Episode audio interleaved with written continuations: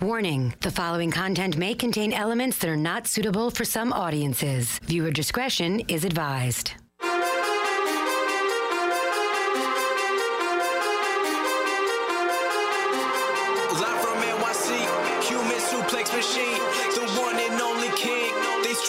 They scream, it's the Taz Show. Everybody hacking, everybody just wants more with the action. Hip Hop Jones got the music blasting, better watch out, that's all he's asking. Over like Rover, he keeps it real, he's no joker. Original, he's no poser, no competition, he's the owner. There I'm moving speakers closer, cause it's time to tune in to the Taz Show.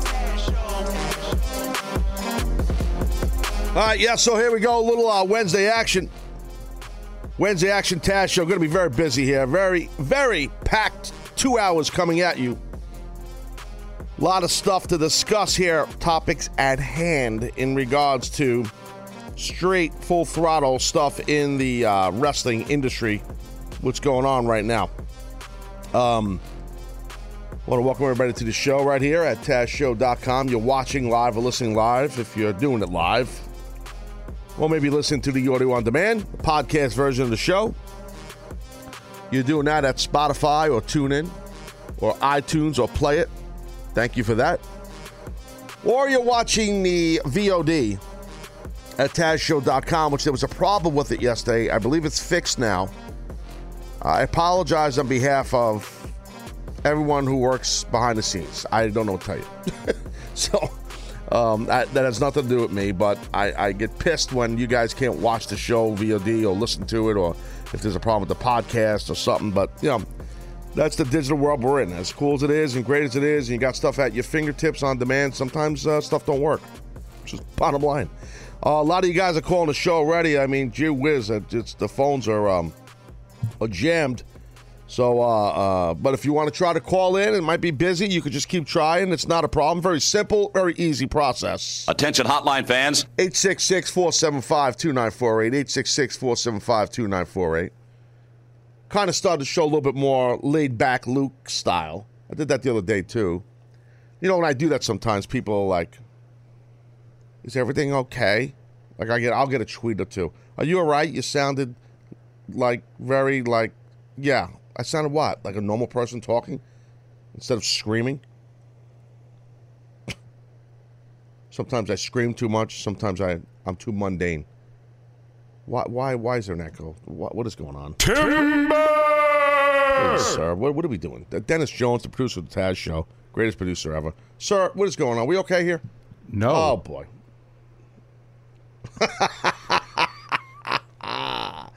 Echo, echo, echo. Do you need to go to break? No, it's my mic, so I just can't talk this segment.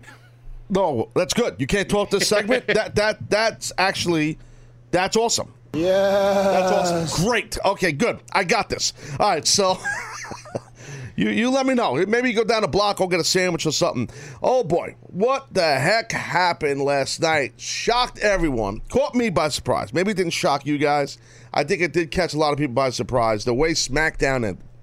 Good God Almighty! Wow, did not expect that. We saw it. It happened. We knew eventually it was going to happen. It just seemed like it came out of nowhere on a SmackDown before Fastlane, which is a Raw pay per view. I mean, I know we're on, the, we're on the road to WrestleMania. I got it. But Randy Orton not just turning on uh, Bray Wyatt, the, the uh, WWE champ, but turning on him from afar, not just burning down a barn, but basically where you know the, the gimmick of where we've seen Bray Wyatt and where Sister Abigail is in storyline. See, buried, and just set the place on fire in a long segment, which I thought was really cool. I have one minor critique on it, and it's not the creative end of it. I thought the creative was excellent. I thought the execution by Randy was phenomenal, awesome. I thought Bray Wyatt in the ring with no one really to play off of except for the Titantron of Randy. Bray was great. Great. You almost felt Bray's frustration because he was so far away and he wanted even though Bray's the heel, and that's what some people a little bit like. That's I don't have a problem with that. I'll get to that in a second. But you did feel a little bad for the heel. So the way they shot uh, the way it was done, the creative of behind why what Randy was doing and how he turned on him, I thought was awesome. The the burning down the barn, the whole thing, I thought was awesome. A lot of people tweet it was very like the like the Attitude Era, and it was. I mean, it it was like it was. My critique on the way it was shot, I would have used some kind of a grainier camera. I would have used something that looked more uh, more of a grain to it. So it looked more VHS style, style, more Bush League video. You know, kind of like we use here on the Taz Show. Like I would have went that route. You know what I mean? Bringing jokes. So, um, and that's no, no, I'm not blaming anyone for my team. I'm blaming people that I work for, but I digress. So, I will tell you this. If you shoot that thing with a camera that makes it look grainy, I think it even makes it better. That, that Blair Witch style, or hey, the topic that we've been hearing all week, the Matt Hardy style, the broken style. Yes. The way that's shot, it kind of has that grainier look. That makes you feel Texas Chainsaw Massacre for those that are old enough to remember that. You know, that that I think that would have made it feel a little better instead of such a high quality, high def. But that's just me. I look at that stuff. At the end of the day, the performance was great, the creative behind it was great. Here's the problem I have what the creative, but not in that moment, if that makes sense. I was trying to think how to explain this, but I'll do my best here. I love the creative behind it, but but the creative before it, leading up to it, I think they could have done a better job. Meaning, if they would have had something being done where Bray was more disrespectful in the past weeks to Randy, to really give Randy a reason to turn on him, like really, really upset Randy to the fact that you feel like Bray deserved this. Because you almost felt like Bray, from a character perspective, didn't really do anything to deserve this. And that, in my opinion, that's not good booking for the heel. But I'm okay with it. I think now what they'll do is WWE's going to do a good job of you got to have Bray Wyatt enraged. And the next time you see Bray Wyatt and Randy Orton in the same building at the same time, which will probably be on SmackDown next week, Bray Wyatt somehow, some way has got to beat the living daylights with a blindside attack or something.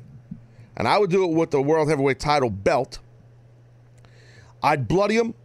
I'd beat up Randy. I'd, I'd have him get jumped because now he's the Viper. He's back. He's back to being Randy Orton, which is cool. But I would have Bray Wyatt blindside attack somehow, some way, out of nowhere. I don't know if you shoot it at an airport. I don't know if you shoot it at a rent a car. If there's someone with uh, someone with a, with a cell phone that a fan got footage and and you give fans credit for it. It's all planted, like they did with the bus with the NXT when Finn Balor was getting on the bus waving. I'll see you in uh, Worcester, Mass. For those that remember that story. And it was a planted fan with a cell phone, and they never said that, but it was, and that's good booking. That's good. That's smart production. It's cheap as piss, but it's smart to do. I would do that next week. This has been on the on the fly booking Jones. That's what I do. I would have Bray jump Randy. We have exclusive hidden footage. Well, not hidden, uh, you know, uh, footage that that was taken by a fan. I'd have the fan tweet it out, have a fake account or something like that, tweet it out right before SmackDown goes on, so it's not doesn't look contrived. And then the fan or you can go another way. I'm thinking out loud. You could have the fan basically. Uh, WWE paid for the footage from the fan, so they paid for the footage, and they the part of the deal was not to tweet the footage out. You could do something like that. I'm overthinking it. I know I am, but the point is they should have some footage from a cell phone of Randy getting uh, attacked. I said Bray before. I think I made a mistake. Randy getting attacked by Bray, and the weapon of Bray's choice is the world heavyweight title belt, and he bloodies, beatens, almost that. Uh, maybe there's police involvement. Maybe Bray gets arrested. Something. I'd make this so real. Good God, they have so much they could do with this, and it's so much fun, and it's so easy. I just hope they do it. Please don't just have, you know, Randy show up in the arena next week cutting a promo. And then here comes Bray Wyatt out to cut a promo at him or, or then jumps him. Do something real, man. Do something in the airport. Do something at a rental car. Do something in a hotel lobby. Do something at a gym. You know, Randy's leaving a gym, and some fans are waiting for him to. He's signing autographs. That happens all the time, and fans have got footage of him on their cell phone. Hey, can take a picture of my sister. Can take a picture of my friend. Hey, cool. And this fan is, vid- is videoing it with his phone, and all of a sudden, out of nowhere, here comes Bray Wyatt in the parking lot, and he friggin' attacks him. Well, you go another way. Maybe Eric Rowan debuts with him. So you have Bray. At, is Eric Rowan on SmackDown or Raw? We don't know. I don't know. I don't know where he is. Are you, you still can't talk? Okay, good. Dennis is silenced. Not today. It's awesome. He's just laughing. His mic is all screwed up. It's great. Put my mic on! It's awesome. Let me not that sidetrack. I would have Bray Wyatt uh, uh, attack him. Uh, This is me just spitballing, as I would say with my my producer. Um, spitballing aloud. I would have Bray Wyatt get attacked in front of a gym. I like the gym better than the airport.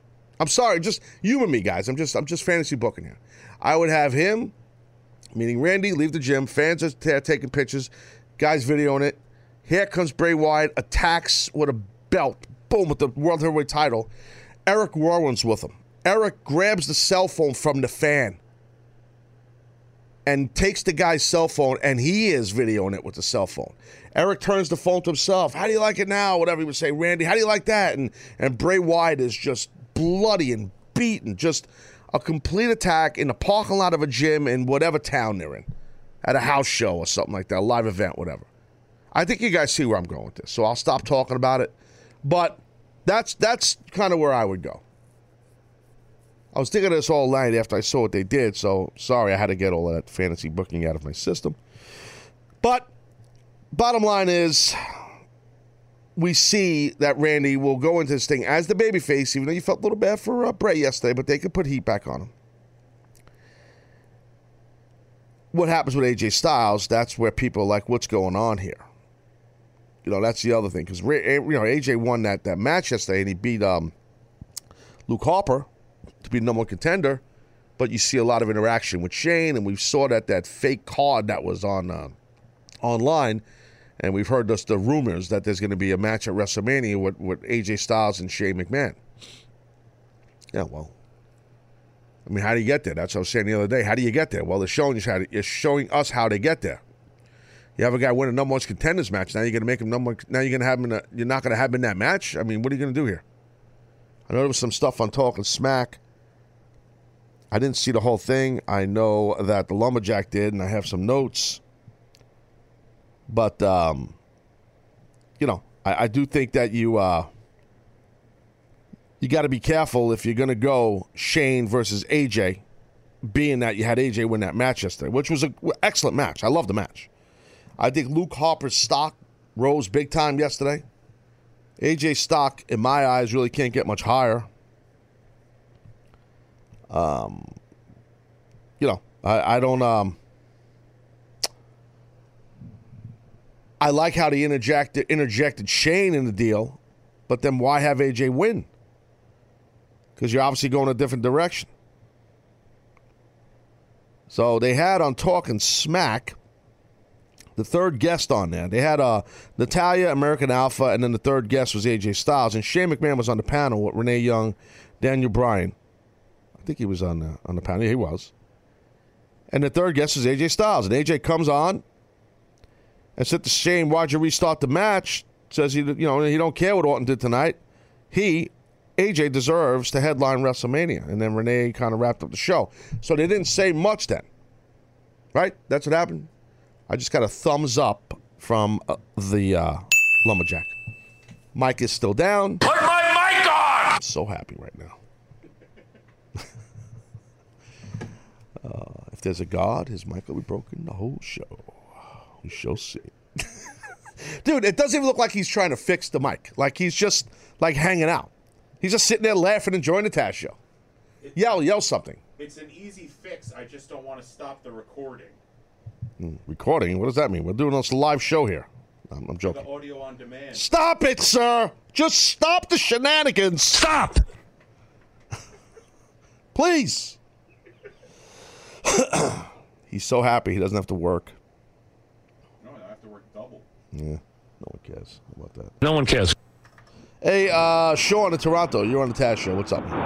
Hey, good moment, Taz. Good moment, buddy. Hey, um, I want to ask you two questions, if that's cool. Yeah, sure, go. All right. First, what about the um, the potential uh, Universal main event match at um, Mania? Ke- Kevin Owens, Goldberg. Yeah, well, that's that's this Sunday, but you're saying that that. You, uh, what are you saying? You think it's going to be uh, Goldberg and Brock? I do actually for the title. I just want to ask you a question.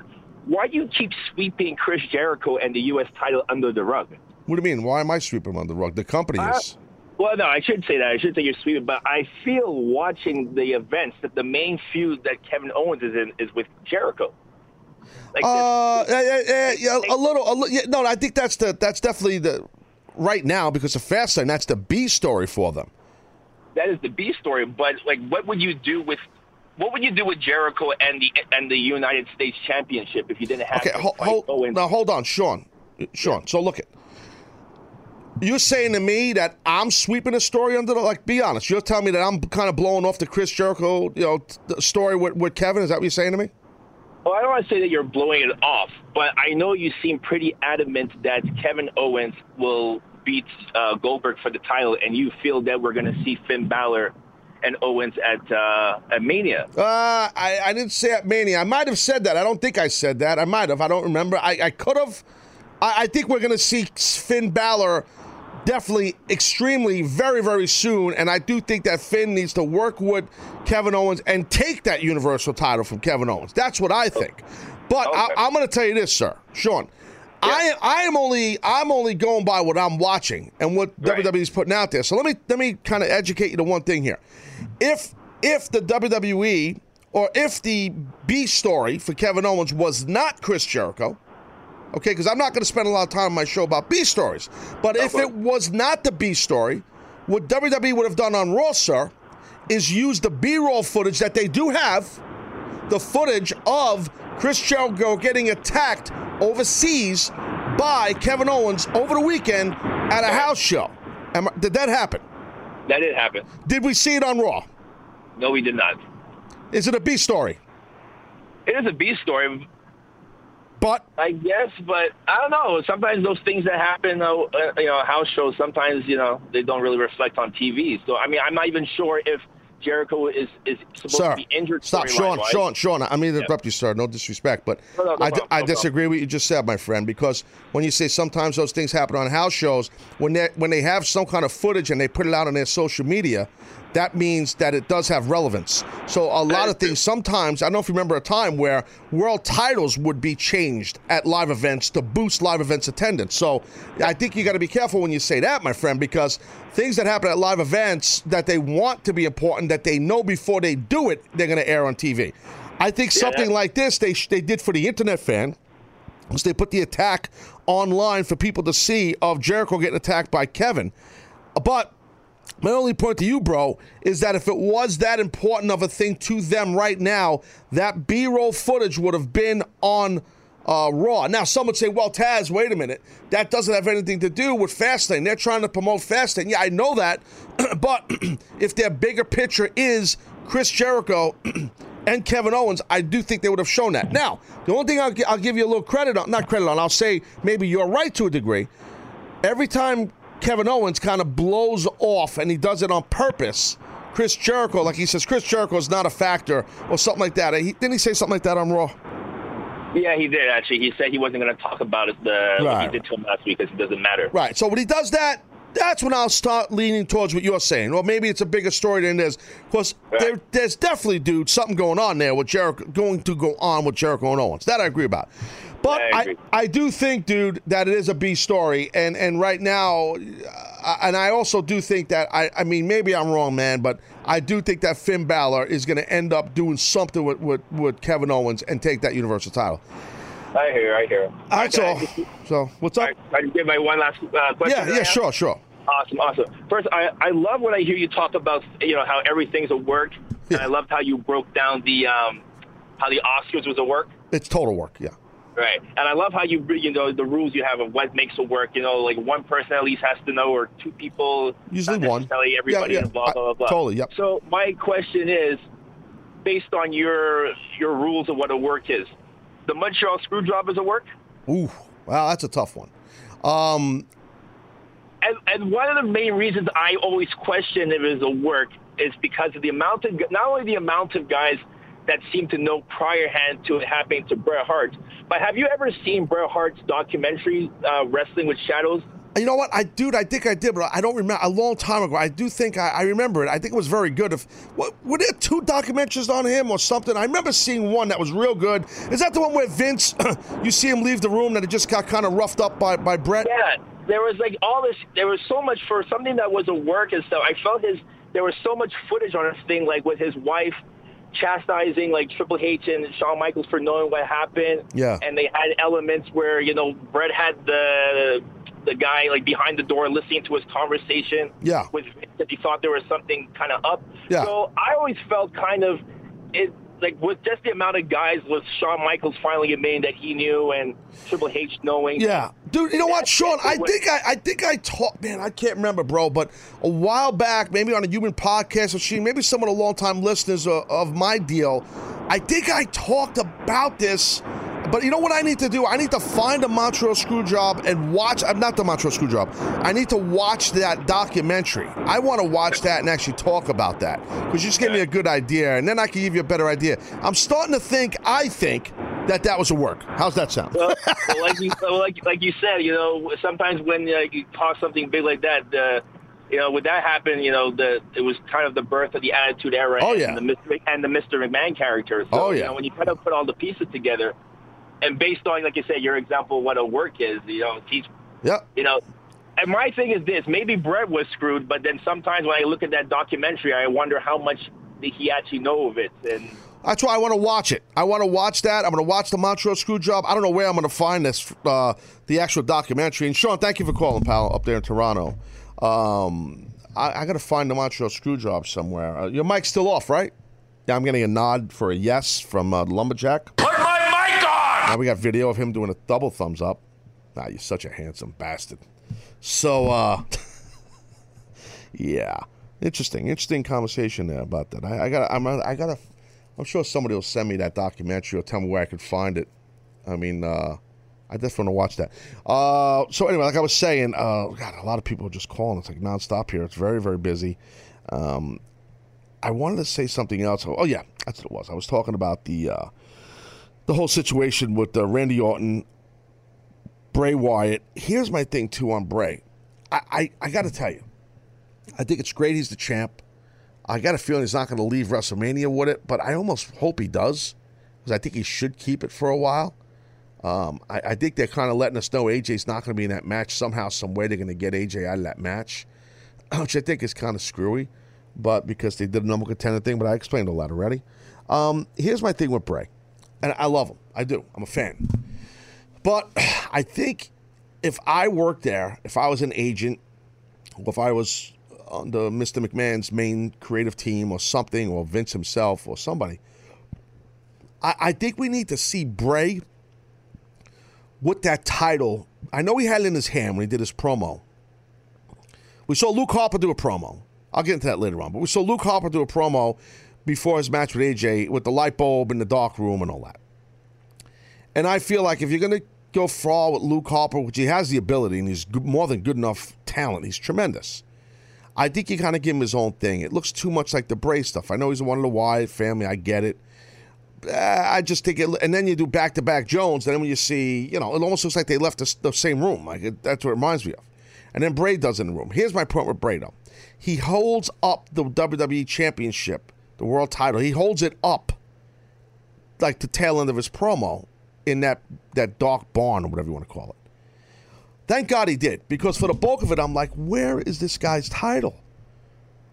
Okay, he doesn't have to wear it around his waist, but why don't I see it? He, I should like you know Kevin Owens does a good job of that. It's always on Kevin's shoulder. He always has that universal title on him. You always want the champ, especially when it's a guy who's been in the company a long time, who's had a good push but never been champ. God, you got to let this kid. He's got to show us, that, meaning Bray. I need to see that title more. I need to see it more with him. At the end, when he was crying, you know, by the announce desk, because Sister Abigail was burnt or whatever, you know, whatever you want to say Randy did to her soul or whatever. Bray's performance was freaking awesome. but cry into the world title belt. Cry, talk to the, he's nuts, right? That's why it's gimmick. Talk to it. Cry to the belt. Dude, I want to see the belt more with him. You got to galvanize that Bray is the champion with that belt. He needs to have it in shot, in camera shot, always. That's just my opinion on that. From a fan's perspective, Dennis, I know your mic isn't working. Give me a thumbs up for the video. I'll let the audio. Thumbs in the middle. Wow. Thumbs in the middle. I don't really like what that means, but I love this kind of feel we have on the show where we don't hear your voice and we only see you if you watch the video. If you listen to audio, you can't even see you. You just, I'm the interpreter. Oh, what was that? Taz is awesome? Yes, thank you. Thank you. I am not sorry that that the audio equipment in your mic is not working. What? I'm not, sir. I'm not sorry. I apologize for nothing. Wait, wait a minute. I've heard that's a reverse hack. Look. Very good. He understands the game. That's a reverse hack. That hasn't been used in a long time here on the Taz Show. It's been a long time. We haven't heard a reverse hack in, in a long time. So I hacked you. I took your stuff. Okay, I got it. That's a reverse hack. Uh, but anyway, like I was saying about Bray, I just think that you got to have, and once once we come back from break, you know, uh, I, I want to get Dennis's perspective. His mic will be working, and uh, that's what I'm hearing. Put my mic on! So then we'll hear from him. Uh, it will be working, right? Good. Thank God you didn't hold up one of your sausage thumbs again. So I'm starting to get a little. I want to put, I want to put some tomato sauce on, the, on that on your thumb and put some peppers around it. Just put put it in a chunk of bread and just take a bite out of your friggin' thumb. You're not even on camera. You're doing all that, and, and your boy Anthony's not even shooting you. It's unbelievable. So yeah, that's kind of what happens here. Um, yeah, but anyway, like I was saying, I just think with Bray, you got to have that title. You got to let let us see him with that title. He needs to, you know. It, it, it, I still don't. I, this is going to sound weird. I don't mean it the way it's going to sound. I still don't feel like he's the champion. It's just I need I need to feel like he's now. Now I'm getting Dennis give me a nodding like a yes. I I just need to feel like he's the champion, and sometimes I don't. And I I really think it's the visual of that belt with him all the time. It's not his in ring work. It's not his promo skills. It's definitely none of that. It's not his look. His look is great. You know, it's none of that. It's just that I really think this is my perspective. I think it's that belt. I just need to see him with that belt more. I really, I just need to. Hey, Miles in California, you're on a Taz show. What's up, pal? Hey, how's it going, man? Hey, how are you, champ? Pretty good, man. I just want to know if you can say about SmackDown was a pretty great show, and I, I, in my opinion, I feel it pretty much took over Raw again. Anyway, yeah, it was. I thought it was better. I mean, I don't know if it's been better consistently. I mean, in the beginnings of the brand split, Miles, I think you were right. To your point, I think SmackDown looked better, was was done better than uh, Raw for the beginning of the brand but Then kind of SmackDown started dipping down a little bit, but now I think last night for sure was better than Raw was. I agree. Yeah, and um, the Miz promo just he destroyed John Cena. It was pretty good. Well, he did, but then John Cena, I got to say, destroyed him worse, and that's something I want to talk about on the other side of break. Um, and I'll get into Yeah. that. You know what I mean, Miles? But uh, everything else okay, buddy? Yeah, I like the whole new resurrection of um, Randy Orton. I like the whole new the, the, um, breaking. I like what what he did. That was a great ending. Yeah, I do too. Uh, did you feel? I'm just curious, uh, from a fan's perspective, did you feel bad for Bray? In a way, I kind of did. Yeah. Okay, that's what I was wondering. All right, Miles, I appreciate it, buddy. All right, man. Thanks, buddy. All right, so look, uh, we're going to go to break here on the Taz show. Uh, I mean, on the side of break, we'll have Dennis, uh, the Lumberjack Jones. His mic will be working. I want to get his perspective on what I said about Bray Wyatt and the world title belt, the actual belt. Um, also, I do want to talk about Miz and John Cena in that promo segment. I have something to say about that. Also, if you haven't heard, two people, two more people now left TNA. Hopefully, I'll remember to get into that, and I think I will. Very busy Taz show. I'll get to your phone calls. It's busy. I get the music. Theme Jones over here. That's for Randy Orton. All right, Taz show. Be right back. Welcome to Play It, a new podcast network featuring radio and TV personalities talking business, sports, tech, entertainment, and more. Play it at play.it.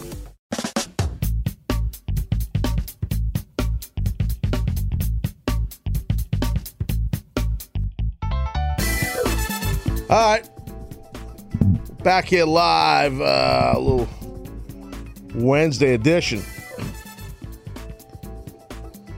Oh, yeah. If you're not listening live, you're missing a great tune. Dude, turn it up a little bit. Great cover. That's a great cover of a great song from a legendary band. This is awesome.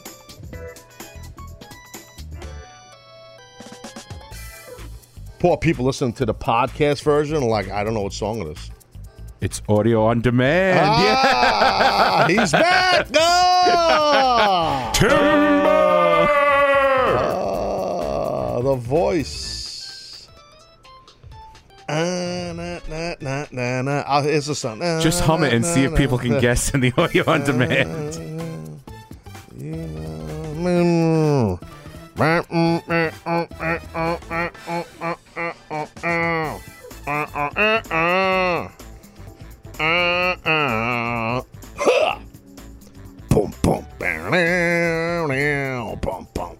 cover's done by what are they called? Godsmack. Godsmack. I can't remember their name. They do a song called "I Stand." Was it "I Stand, I Stand Alone"? Love that song. That's what my whole career's been about, bro. I stand alone, bro. Well, now I stand behind you. No, you stand nowhere near me. Actually, I'd like you to stand in the street and get hit by a bus. How's that sound? Does that sound good? That's what I would like. I don't I, want you to get killed. Just get hit by a bus and, and survive. Now, I, what, I don't even want you to stay in a hospital. I just want you to get hit by a bus. What kind of injuries are we talking here? It's just a broken, broken knee. Maybe your your clavicle gets shattered.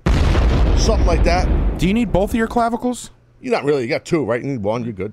It's like kidneys. It's kind of like you. You're lazy. I mean, you don't really do anything. You eat peanuts now, and you're on a diet. How's the diet going? You still less than another day? I did. I, I've survived. To, well, today's still early, so I could fall off the wagon at any point.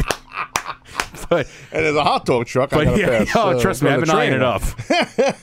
so hey, dude, I was talking about the whole. I wanted to get your perspective seriously on the whole thing with um, what I was saying about Bray Wyatt because you kind of made a funky face when I said that Bray Wyatt needs to have this championship belt with him more. So we, st- I know it's with him. Don't get me wrong. I don't want to. I don't want to. I'm not burying the guy or the creative team. I'm just saying, like, I think we need to see it more somehow.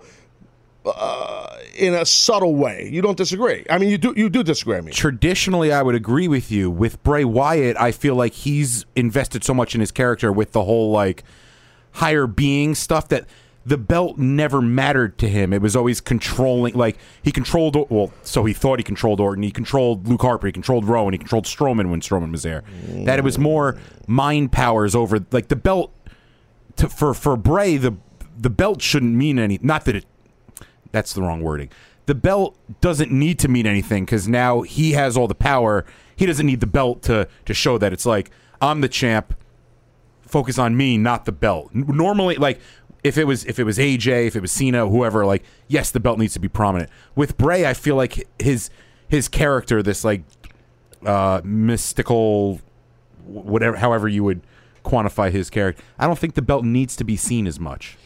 His character is dark, right? He's Correct. dark. He's he's a David Koresh esque, nice. Paul Paul Heyman esque, where we're all drinking the Kool Aid. You know, he, he's he's possesses you. When I say Paul Heyman, I mean the real Paul Heyman, not the character because Paul's possessed all of all these ECW guys drank the Kool Aid, as you heard. We are all possessed. That's what we were told, like David Koresh's thing. I digress. But so yes, the character of Bray Wyatt's dark. I get it, but I completely disagree with you, and I'm almost embarrassed that you're saying um, the title doesn't mean anything. No, because the title, the title, title itself, means everything. Dude. Ab- absolutely, the title means everything. I'm saying he should. I don't want to belittle the title because I, I, I, like I said, normally I agree with you, but I feel like he should almost have it like tucked, tucked in his back pocket, and just kind of let it dry. Like it's a secondary part for Bray, like not kind of like when um when Reigns had the the U.S. title, how he was just kind of holding it. I think Bray should incorporate that. Like the title's not important for him. It's it's controlling the minds of everyone else. Yeah. on the roster, and he was doing that with Orton, and obviously last night Orton had him played. So with Bray, the title itself, don't focus on that. Focus on Bray's ability to to go after other people, whether it mentally or physically, like you said. Now he needs to come out and attack Orton. Well, here's the thing. I, I, I hear what you're saying. I do. It's it's not completely incorrect because you know, well, it's your opinion, right? So I mean, a lot of times I say to people, "Your opinion is wrong, sir," and, and I mean that at times. And uh, I, I will say this: um, when it comes to championships, especially guys that haven't had one in a long time, right now, my professional opinion, Bray Wyatt is in a role. Well, hold on. Let me let me ask you one more question. Can I ask you a question? Do you mind? Oh, not at all. again, you're a fan of Bray Wyatt, and you're obviously so. an educated wrestling fan. So I want to get your perspective on this as a fan. Do you feel that Bray Wyatt needs that championship? No, You don't. But hold on a minute. I, thought love you- him having it, I but I don't feel like he needs. Okay, I could have sworn you were a guy a while back that was telling me that you wanted him to win. Oh, you just said. Well, in defense, you just said that you wanted him to have. I it. Right, want him to have it, but he doesn't need it to be. Yeah. He's he hasn't had it. I this know. Is, this is his I- first I title run, and he's been relevant. I, I I've sung his praises and WWE's creative because I said a lot of people were bashing the WWE creative because this guy hasn't had the belt. I said this is a guy who almost doesn't need it. But if we're gonna put it on him, let's go. Agree. very much agreed. So that's why I'm saying I, I think that you got to galvanize him as the champion and just little simple subtle things like the trophy itself, the belt, seeing it enough, seeing it brands him with that belt. All the great champions have done it for a reason. From current to past, for a reason. You galvanize yourself with that championship. Look at Charlotte. She's not even a champion. You still think she is. Great It's because point. she learned from her dad what to do with that title. And the belt, the toy, the prop. and I, I know I was a firm believer in that. I know my generation was. I know that. I, I know that for a fact. You you have to. Because right now I feel Bray, he's the champ. We got him as the champ. Now we got to have that belt make him, he's made it ready, but make him to another level. That's my point. I'm not trying to sway you. I'm just trying to be, as they call, the voice of reason. Yes, that's what I'm trying to do. Very simple. Yes. So so um anyway, um so anyway, that's the deal now. Well, what what would you do if you felt like uh if they took it off him? How would you feel? Seriously. Um, I, obviously, I wouldn't be pleased about it. Bray is my favorite wrestler currently, um, so you, you wouldn't. I wouldn't be thrilled. But as long as you know, it, at the end of the day, I'm all about storytelling. So if if they, you know, so if Orton or Styles wins at WrestleMania, however they want to go, if one of them wins it, I'm all right with it. As a, if I take a step back as an as a Wyatt fan, and I look at like, all right, so now what do they do with Bray? Because I almost like, like you were saying before in the in the first quarter, how it kind of felt like Bray was getting sympathy with with what they did last night. It felt like Orton was back to his vipery ways, and he it was kind of heelish what he did. You know, Yeah. burning down a house isn't baby faces don't do that. Right, right, right. So right, right. and Bray, you know, Bray lost his mind like that was something of importance to him. You know, Sister Right. Abigail's soul or whatever was in there. right, right, right. So he kind of had sympathy. So if you if you're gonna do that and you turn Bray kind of face ish, Yep. and have him chase the belt, I'm fine with that. And give him you know this brief run now, Yeah. and then have him chase throughout SummerSlam, however long they want to tease the Orton or Right. Styles angle. Yeah, we'll see. I mean, I just think it's a simple fix. I, I, I'm sure they'll, they'll get rolling with it. Um, no big deal. Hey, uh, Trevor in North Carolina, you're on the Taz show. What's up, man? Hey, Kaz, what's going on, dude? How are you, buddy? Hey, I hate to do this, but um, first time, long time. Oh my God, you gotta be. I hate that. The yam bag you got me. What's up? Yeah, chop chop, Jones. Um, I got two things real quick. Uh, I, I was curious, what's going on with Raw, and why do they have so many moving parts in in certain storylines? Well, some of them have.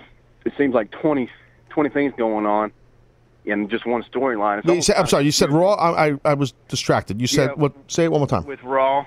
Yes, sir. Uh, Uh, just just your view on that. yeah, I, I, I, think that they're. I think what they're doing is they're kind of. Like Dennis said the other day, I, it almost seems. I don't know if you said this on air or not, Dennis, or on the show. I can't remember, or off the show, I should say. It's kind of like it seems like Fastlane is just literally in the way, and some things are, are intertwining. You know what I mean, Trevor? Yeah, yeah. It, it, that's what it seems like to me, but Yeah. it's almost confusing. And, It's a little bit. kind of frustrating. A little bit. I, I got to tell you though, right now though, dude, you know, Trevor, I think more confusing than a, just about everything on on Raw that might be confusing to us. I do think that this whole AJ Styles Shane McMahon story is more confusing. you, you you have a guy going to a number one contenders match and win. He beats.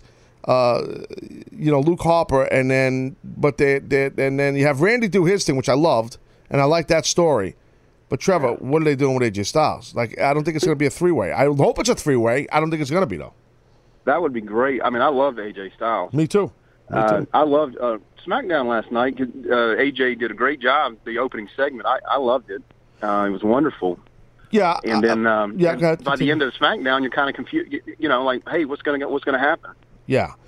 Um, yeah, I, I- I know it's because AJ won. I mean, I think I think they swerved people in a good way. People definitely thought Luke was going to win, especially when Shane came out, and then there was like, I'm like, all right, here it comes, here comes the swerve. Uh, AJ's going to get screwed or something, even though he's the heel. Um, yeah, I was on board with the with that one. Yeah, but they, they shocked everyone. It was a great finish. That that springboard um, flip dive. I think he did like a, a 450, if I remember correctly, off the off the middle of ropes. AJ's just an amazing athlete. Uh, thank you, Trevor. I appreciate it for calling the show. Um, the other thing I want to talk about too on SmackDown, definitely a noteworthy thing here. Um, you know, John Cena. You know, like um, okay, so everybody's talking about, and I agree, and I even tweeted about the Miz. His promo ability has just been God, for a while now, just off the chain, man. It's just awesome, awesome work, awesome stuff. But we saw something last night that we've seen recently by the WWE, namely John Cena, okay? And I got to tell you, it's something to me that is just a major problem. And we have to stop, in my view, allowing John Cena to destroy all the heels' heat. The heels cut these promos that are great. They're shooting on them. All's fair in love and world of the shoot. I get that. But here's the problem. That with AJ. Happened last night with Miz. Cena cuts the balls off both these guys. Now, for those John Cena fans, and I am a John Cena fan, but for those John Cena fans, they would say, but wait a minute. We heard AJ rip John Cena and shoot. And then we heard Miz rip John Cena and shoot. And that's all true. And they're shooting. They're saying things that are stiff. Here's the problem. you can't have the baby face go second. It's like a rap battle. Remember the rap battles? Well put. You can't have the guy, you know, the guy who goes second wins. The guy who goes last, I should say, wins. So you have AJ have his comeback on AJ, Burial Jones, and then we shut the mics, and then AJ wins. Then we have AJ do the same thing to Miz last night. Shut the mics, nothing else from the Miz except for Miz's wife, Maryse, who was very good because they, they had to set up the tag team thing with Nikki. But Miz got completely emasculated. As good as Miz's shoot on quasi shoot, these are quasi shoots. They're not, when I say shoot, they're quasi shoots. As good as it was, Miz on AJ, AJ's, I got to tell you, was better. I do think they're letting these guys. I think what happens, this is my opinion. I could find out. I should try to find out because I could. No one's writing this stuff for these guys, which I think is awesome. They're letting the guys, you know, talk and have some creativity, and be, they're, they're all talented people. So let them do their business. But there is a structure of saying who goes first, who goes second. So I could picture John, Miz, and whoever, the writer or the agent or creative, whoever, saying, oh, we want John to go second. Uh, and Miz will say, well, I'm going to kind of go this way, this way, this way. John, are you okay with that? This is being hypothetical. And John saying, dude, say whatever you want. It's cool. But I'm going to, you know, I'm going to have a comeback. I'm going to say, yeah, no problem. That's how the boys are. That That's wrestlers right there, what I just told you. That That is how the boys are. So, so you know what I mean? Um, it's you never want to say no to an opponent or to someone you're working with. You don't say no. It's a pride thing. It's I've always learned as a wrestler the, code that I always do. Now, this might sound hypocritical if you look at some of my work in ECW when I was building with the big push, but I was booked a certain way. But the overview for wrestlers, what I'm about to tell you, is kind of like important. I always learned you go into a match, and the goal is for me to get you over. So if everybody, all the wrestlers think that way, and it's unselfish, an unselfish mindset, then we all get over. We over. Hello. So my goal is not to get myself over, it's to get you over. That's a very overview statement. So please don't take me literally in every situation or every promotion or every point of anyone's career. The overview is for me to make you look as good as possible, and of course, safety's first. So if everyone has that mindset, this is I didn't invent this. This is kind of like a lot of the boys. I don't know about this current generation. I don't know. I really don't know how they think, but I know my guy, the guys I came up with. A lot of us. That's kind of how we were taught. The goal is to make you look good. So if I'm the Miz and you're, you know, uh, John Cena, and I say, "Hey, uh, John, I'm gonna really, you know, uh, I'm gonna go pretty heavy here on this deal Here is that okay?" You, John Cena, gonna go, "Yeah, no problem," but I'm, I got to do the same thing back. And me, Miz, gonna say, "Yeah, of course." That that's the same mindset. We're gonna put each other over in essence by doing the job for each other. If that makes sense. Does that make sense? It does. Now, you say that you it's a pride thing that you always have to say yes. Even if like a, a wrestler comes to you with like the the mo in the back of your mind, you're like, this is what is he doing? You you still say yes with like an outline if he like promo wise. No, no, no, no, no. You don't do that. That's a little bit of an exaggeration. Because if you if you get that outlandish, you really don't belong at that level. You usually don't have that. Okay. Because there are certain boundaries you know. But like, give me an example. I don't know. Like uh, when uh who was it? Take Paige? it up. Take it up. When I got, I got it. Oh, don't get hot. All of a sudden, your mic's on, and now you're a hot shot. Easy. Well, I got to make up for lost You're the producer. Relax, Ego Jones. Okay, I know your mic's on. You're a big shot. Put my mic on! Okay, what were you saying? like when when Paige brought up uh Charlotte's Charlotte's brother passed. That's approved. That's approved. Yeah, go ahead. Continue. Okay, okay. You got to go in with that mindset that you're like Listen, I said something on the air uh, uh, to JR, okay? The, the people know the line if, if you really are fans. At the Garden, live on Raw. And it was a stiff, stiff line. And I think I've talked about this in the past. Very disrespectful line. I, I didn't want to say the line. But for my heel persona, persona at that time, it was amazing line. And quite frankly, no one in the company gave me the line. Oh. I got the company from I got the line from someone who didn't even work in the company that night of Raw, and I'm not saying who it was. A successful person from the wrestling industry. Let's just leave it at that. It was a great line. I told him what I had to do in this promo, and I was excited about this. I was going to get into this thing with JR And then Jerry Lawler was going to get up and you know, punch me and stuff but I knew I was I had a good promo, and I knew there was something missing, and I need something reality, something real. I, I didn't, I just couldn't get the line. So I called somebody, and just bounced it off them, a, a close friend, and they gave me the line, and I'm like, oh my god, that's stiff. That's a stiff line. I gotta, I gotta approve that with JR and Vince. Well, you handle it the way you want. I would just catch him by surprise, and get his real reaction. And I was going to do that, but I was uncomfortable with it. So, out of respect, I went to Vince and I told him I have a very stiff line. He goes, What's the line? I told him the line. He said, Whoa, wow, that's heavy. I go, Yeah. There's no cursing involved either. And, I, and I've talked with JR about this a lot afterwards. And here's the line. You guys know the line. It's not a secret. The line was JR and I, I got mad at JR. I just told the story yesterday on Sam and Jim show uh, on Sirius, right? So the line was basically long and short of it was. Actually, I think it was with. Oh, no, actually, it was. I think it was on Sam's wrestling podcast. A little teaser for you for Sam's podcast. Um, because I did so much audio yesterday and video, I didn't even know what the hell I was doing. I was so busy. I'm surprised you're still talking. No, I'm a pro, bro. I'm, I'm, I'm a pit bull. I'm actually, I'm like Rover. I'm a bulldog. So the line was to JR, um, you know, I was mad at JR because I was I wrestled somebody. I think it was Al Snow, and I beat Al on a pay per view or something, and I was a heel. And and as I was going through the curtain, JR buried me on commentary, which he should have because he was a bit, you know, commentator, you know. And I wasn't mad at JR But I wanted to have a comeback, and I and I wanted to clear that with the office. They were cool with it, so they let me cut a promo on on the, I think at the Garden there, right? So in my hometown, I needed real heat. So the line was JR, I'm just going to say as a sentence, I'd love to smack you across your face, but God already beat me to it.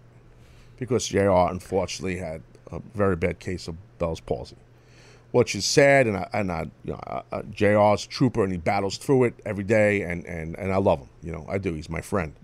Um, and it was so hard to say that line. So Vince and I talked about it, and then uh, I went to JR privately, and I and I said I have this stiff line, and if memory serves me, and I've been hitting the head a ton now, I'm 99 percent sure, and I know I think I might have told the story a long time ago. I don't re- I don't really remember. I say so much stuff; it's hard to remember everything.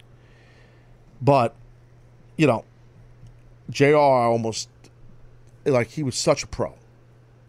Like al- almost didn't even want to. Like it was like a, a thing where it was like just just just do your business. Let's just get over. Let's just get this thing over. It's no big deal, bro. Just do your business. Total pro. Total pro. But it was a hard line to say.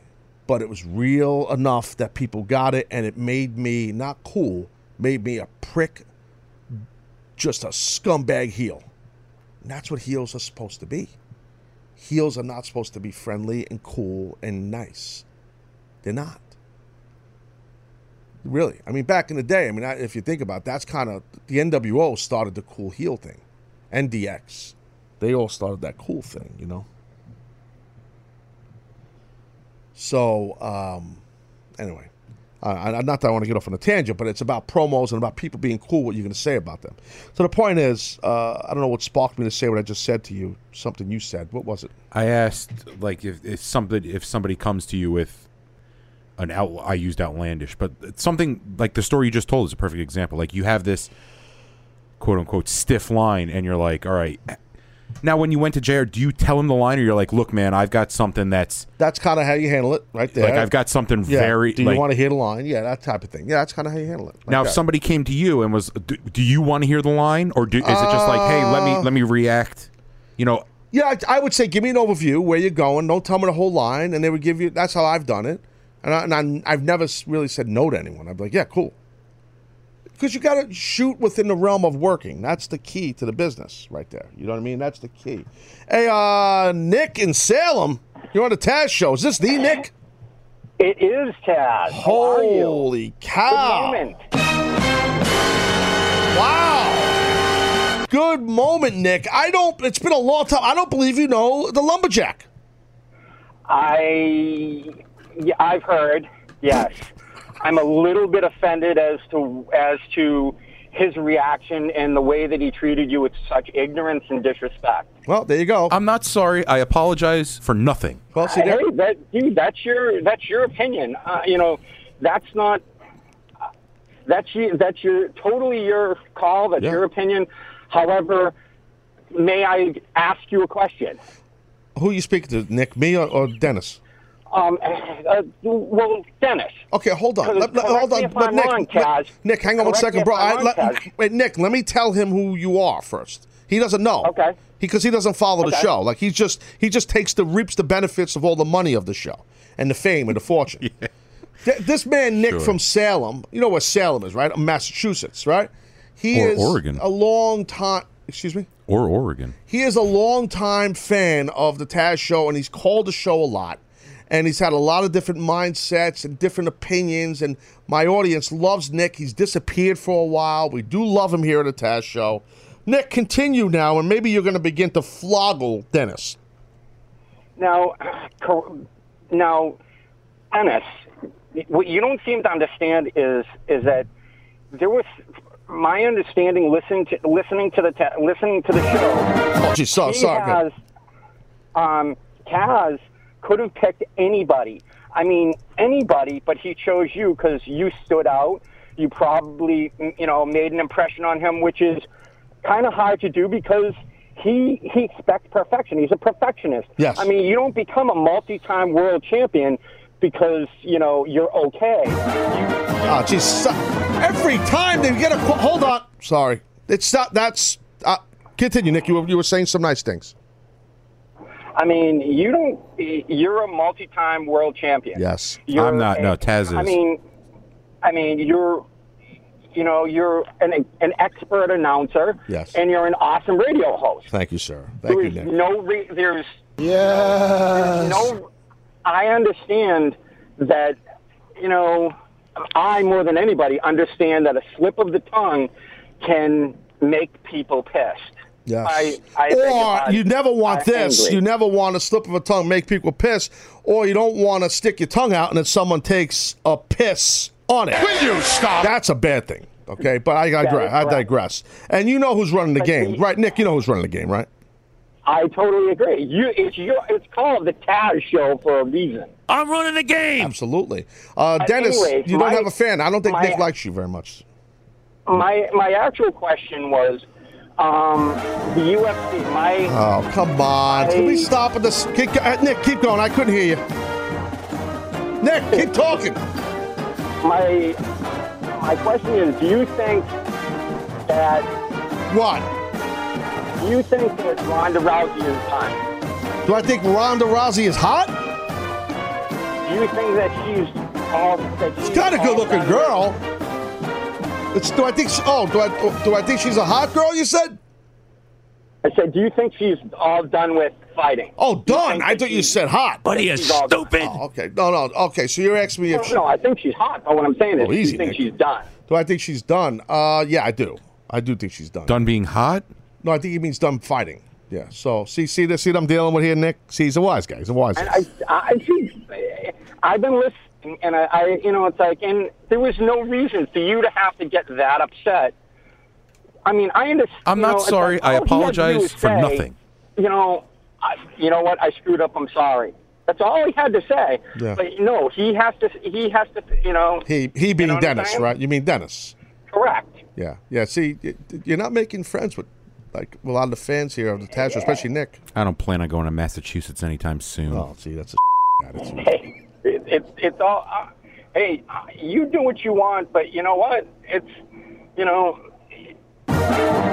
Oh, Opie and you know, it's like Anthony. Made, Anthony took a picture from Opie and Anthony. He took a picture, and where is he now? One more word and I'm hanging up on you. Oh, where is Anthony now? Yeah. Anthony actually, uh, to ans- I'll answer that question for you, Nick. Uh, Anthony actually ha- uh, uh, has his own online network of video and audio shows that actually he's actually doing very well. I, I no, I. So you're telling me to take a did not know picture. no, I'm just saying, No, Nick. I know, I, know you love me, seriously Nick. Did not know that. Oh, I know you didn't know because a lot of people don't know that, but uh, that's where Anthony is. Yeah, he does. Uh, he does All a, cool. Anthony Cumia I'm show. glad, He's you, very I'm successful. you're doing well because I thought what happened to him was very unfair.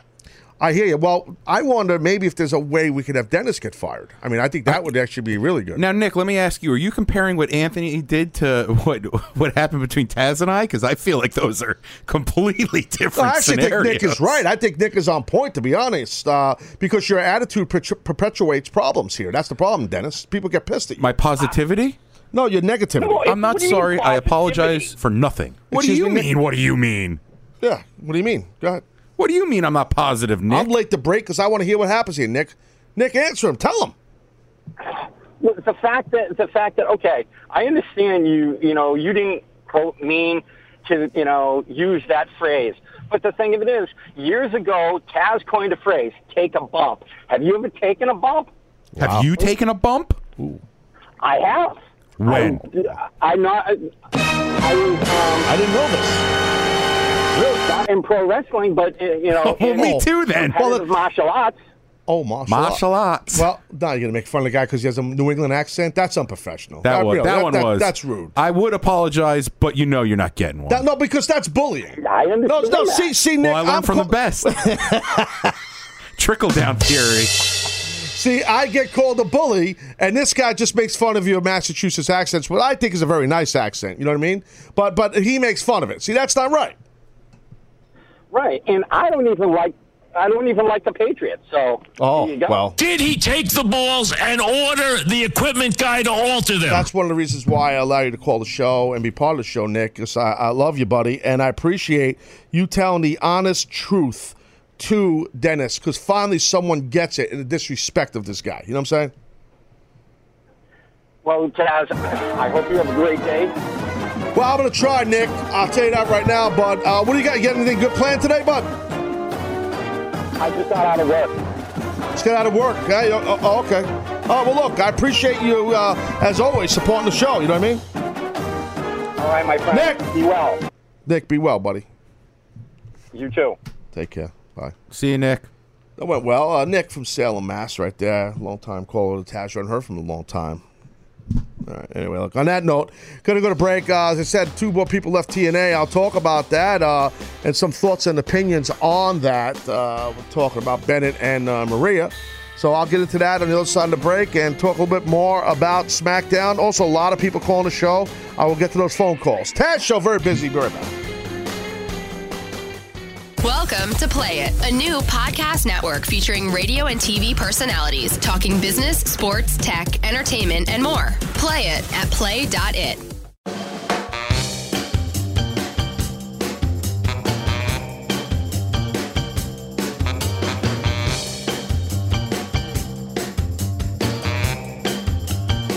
All right, one hour down, one hour to go. Very busy show here. I've been talking a lot about SmackDown. Where the hood, where the hood, where the hood at? With DMX, actually. Oh, yeah, I know my stuff.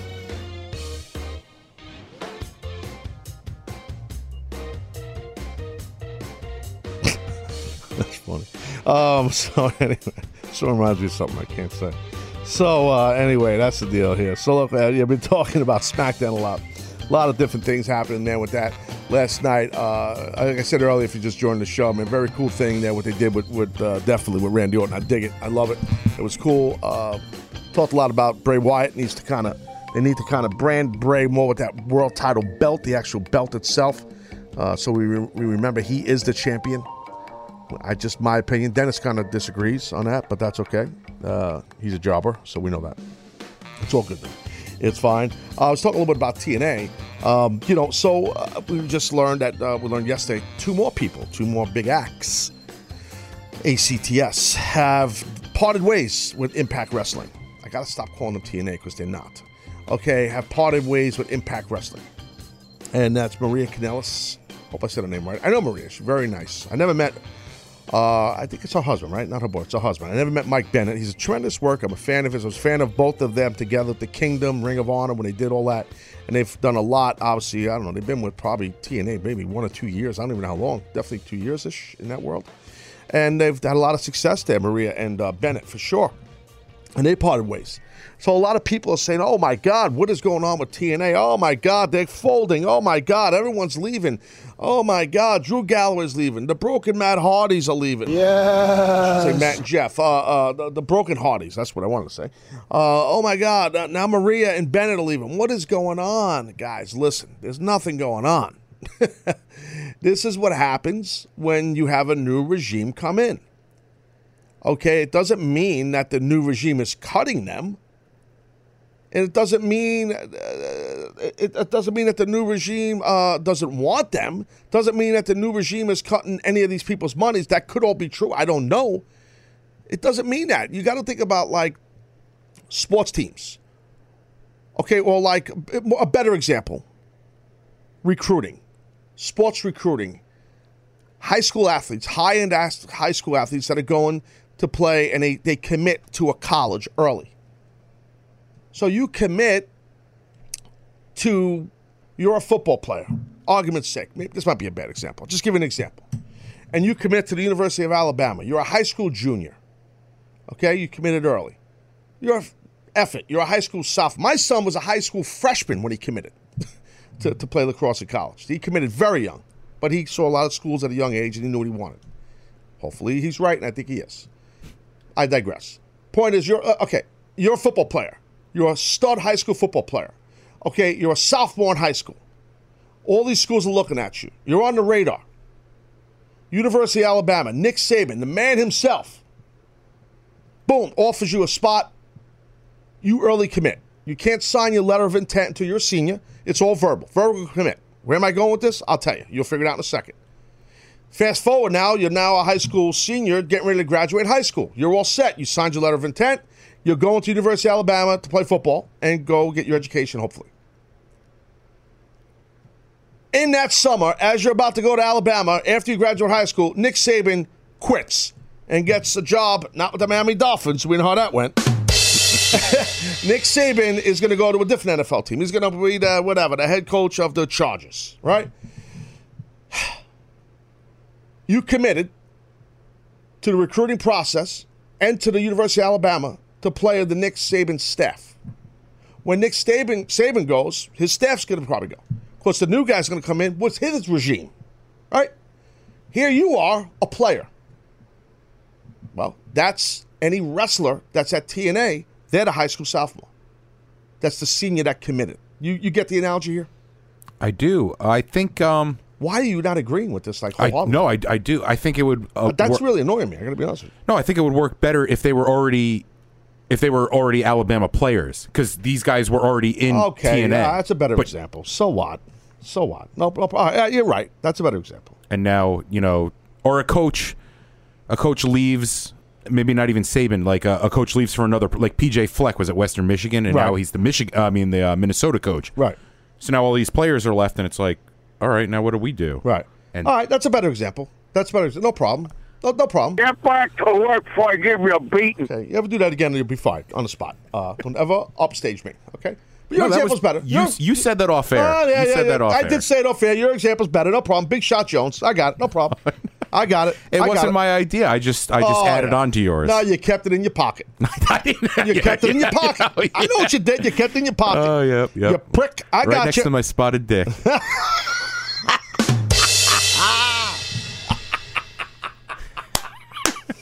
well said, kid.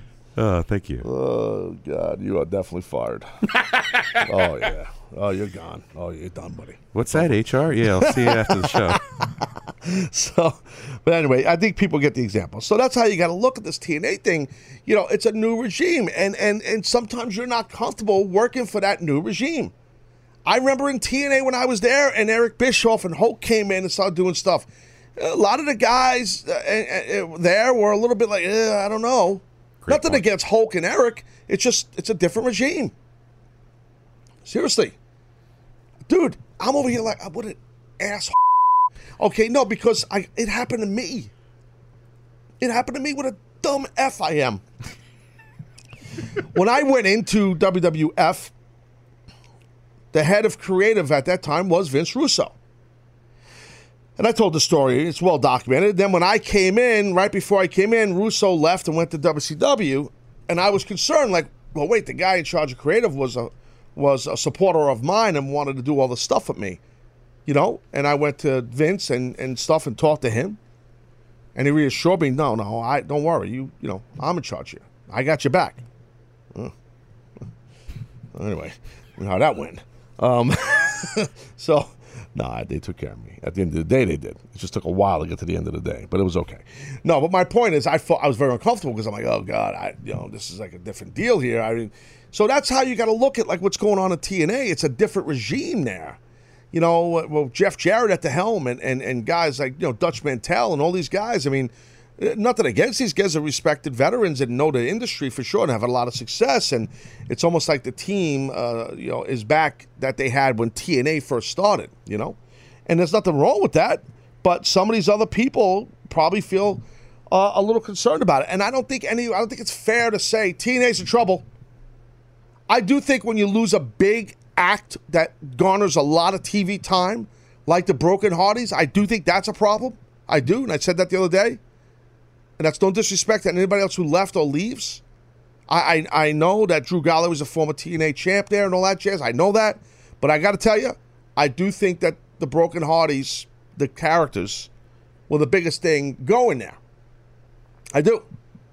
Um, who knows what kind of numbers they did when they gave them the Hardys the two-hour platform to do the whole compound thing at the Hardy compound, all that jazz, which was awesome. I don't pay attention to ratings like I said the other day, but I, I, I'm pretty sure they didn't knock it out of the park. Meaning, like, oh my God, the ratings are through the roof more than we've ever done on Impact. It was a. I, we were- I I looked at it that. yesterday. You did look at it. Yesterday. It was a bump up. It went the week before was three hundred and one thousand, and then when the the Hardy Compound one was three hundred and twenty nine thousand. So, I mean, It's a little bump. a bump, but nothing. Well, there you go. That's not a huge difference. That's not a knock on them. So that's ho- that's how business is looked at now. This show here, this show here, people love the show, and I and I love you guys. I love that you love the show, and I love the show. This is, I'm having the most fun I've ever had in my life, my professional life. But they look at the bottom line numbers. That's what they look at. Right now, we're just about 400 people download the show a day. So we're getting to 430 people. Yes, we're doing well here. It's going well. I'm not on Snapface Instant Chatter.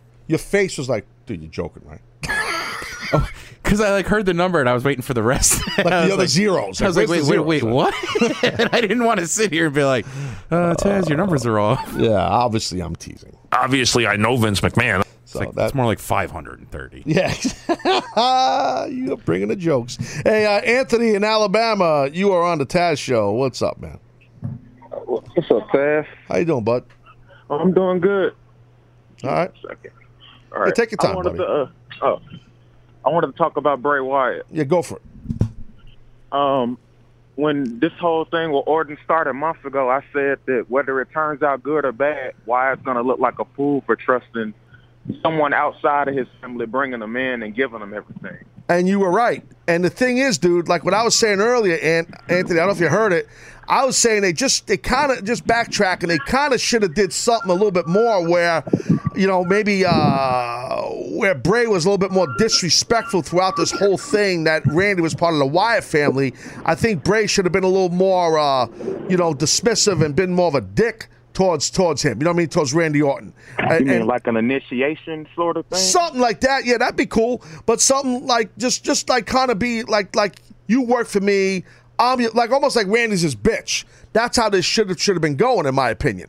So now we don't feel so bad for Randy, you know, after the fact. You know what I mean? Uh, not Randy for Right. Bray. I meant for Bray. you know? Right.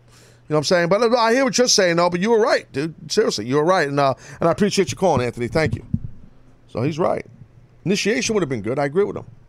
I like that idea. Yeah, yeah, I think that would have been good. Should have an initiation here on the Taz show. Actually, I I, should- I knew I, the second he said it, I just saw the, the wheels start turning in your head. like I was an like, oh boy. initiation. yeah, like like maybe uh like take some wood, we go out in the field and make a wood frame shaped out of a big not a T. It looks too much like a cross, and next thing you know, it's like the Oh, yeah. Sandman thing all over again. Uh, I don't want to hack anyone, even ECW. I wouldn't do that. Hack alert! But maybe make a like um actually we get a, a wood cutout of Rover's face. Okay. And we turn it on fire. We burn it. Just burn it with kerosene. And the initiation is I take whoever wants to be part of the show and grab them by the seat of their pants and by their, their hair and the nape of their neck and throw them right through the friggin' uh, the burning face of the bulldog. Just throw them and put them on fire for a minute and then just put them out. Remember I told you your dad wanted your, your leg to go on fire for a little while? Yeah, The- you've the been, pant you've been, leg. you've been very uh, pyromaniac, my- pyromaniac-y this week. Well, that's actually a good point. Oh, you just gave me an idea. You just gave me a point. Oh, I go. think WWE hacked me with the Randy Orton thing.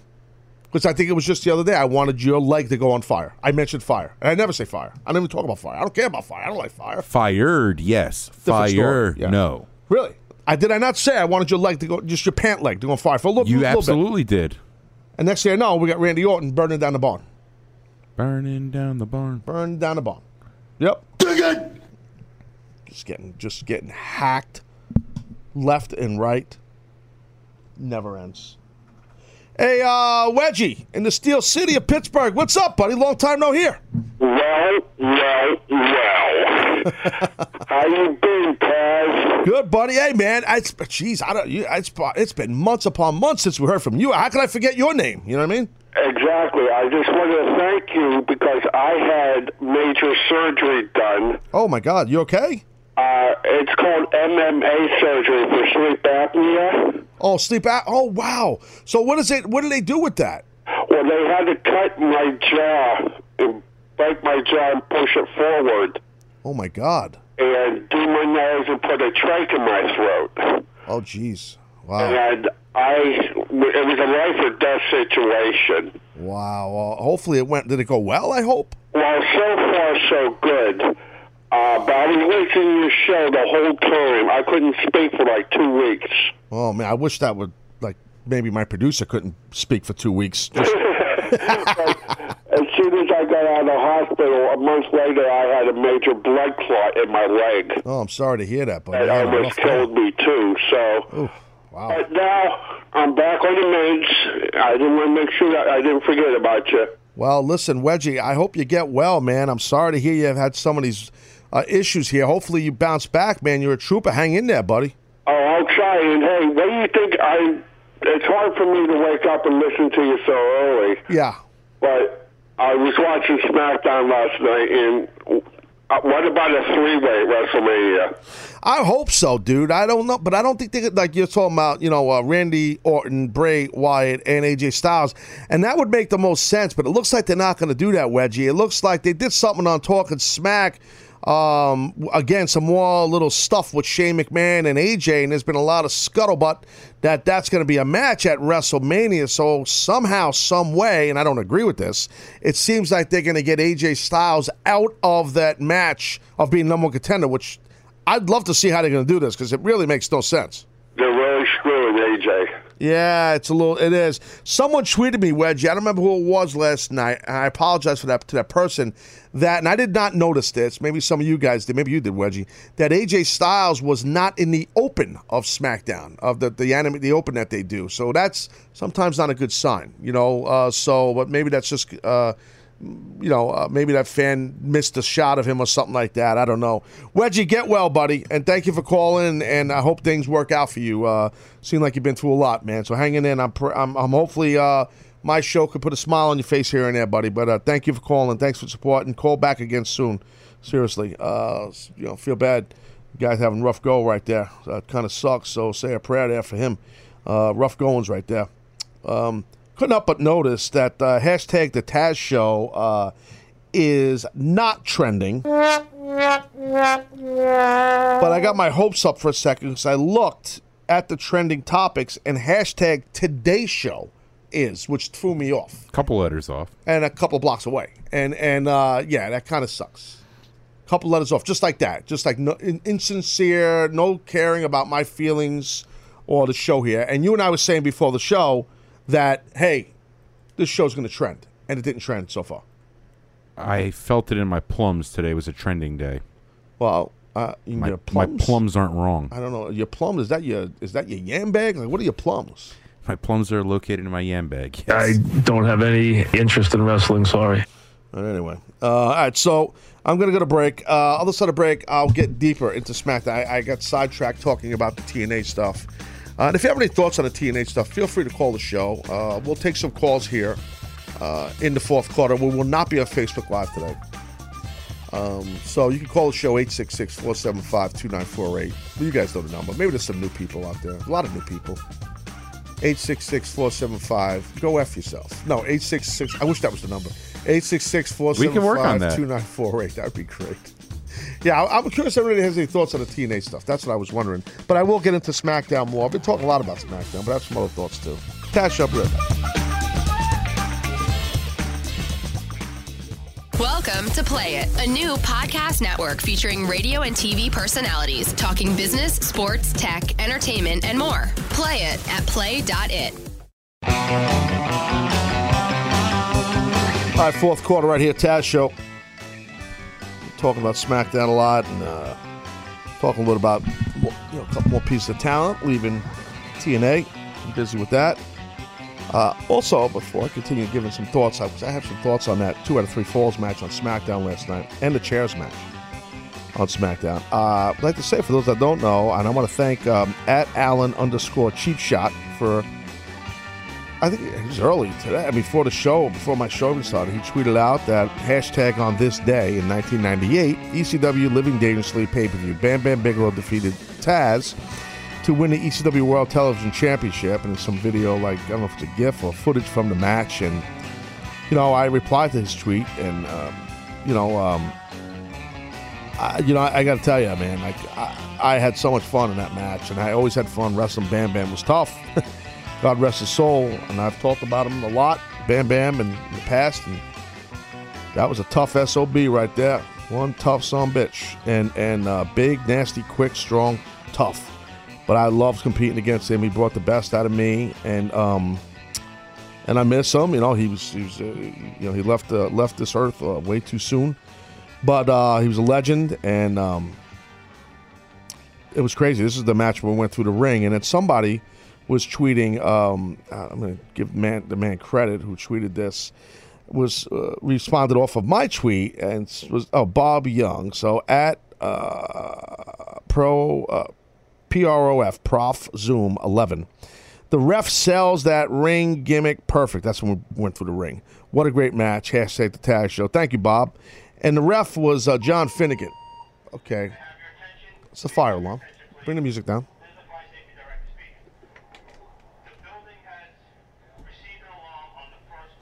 Okay, there's a fire alarm going on.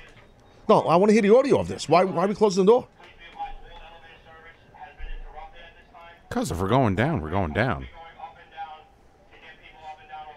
Can you pick up the mic? No. The guy sounds nervous, bro. There's a fire. There's an evacuation on the first floor. Is that what he said? That's what it sounded like. He sounds pretty nervous, the guy. The first floor is not to get concerned about, though.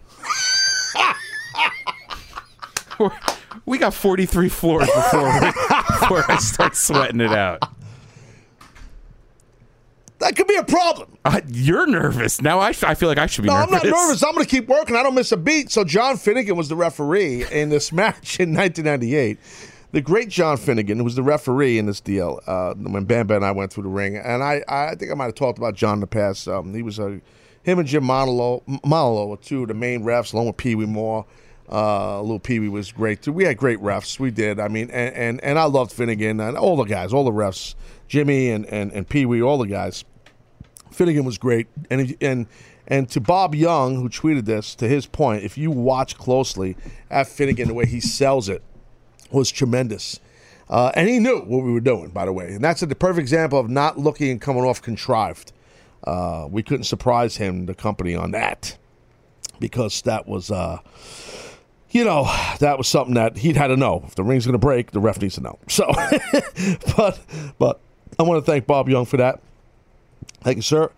So I was talking about the um, two out of three falls match with Nikki, Nikki uh, and uh, Mick, Nikki, Mickie. I'm sorry, Nikki. I'm thinking uh, something else.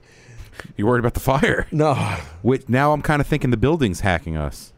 Oh my God! Hack alert! Did not think of that. Everybody's hacking, They heard burning down the house, and now they're like, hmm. or they watched the show yesterday, the the SmackDown. you know, There's a lot, lot of webs to to weave together. the connectivity of the Taz shows worldwide. We know this. So anyway, um, so the deal is uh, this two out of three falls match with Mickie James and Becky Lynch. I enjoyed it immensely. I thought it was excellent.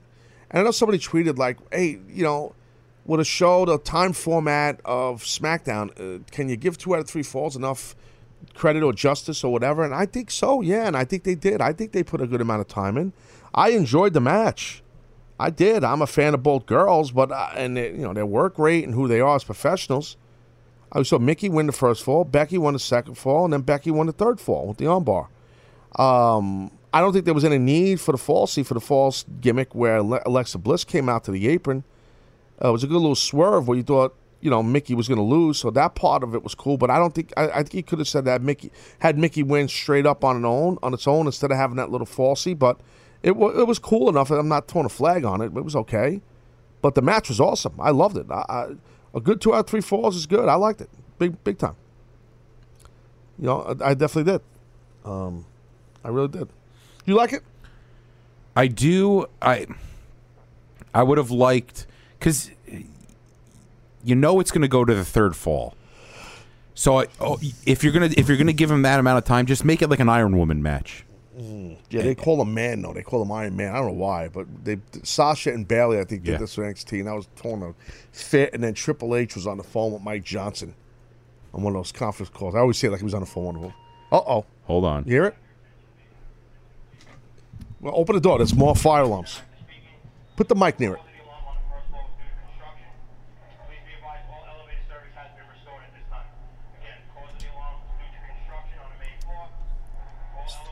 So I don't know if you guys can hear that. So all of the alarms that were going off were due to construction. They're doing a lot of construction in this building, so it was due to construction. But Homeboy made the announcement earlier, like five minutes ago, and scared the piss out of everyone.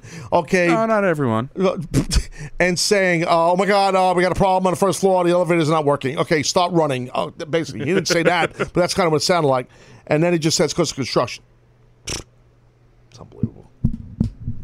Unbelievable. You hear the sirens. You know, you heard the sirens, right, Dennis? No, they were. Yeah, they were. They were loud. It's kind of it makes you a little nervous when you hear that. You hear sirens while you're working. I mean, I'm human. I mean, I'm tough as balls. We know that. But it's like you hear sirens, and you're like, well, wait a minute.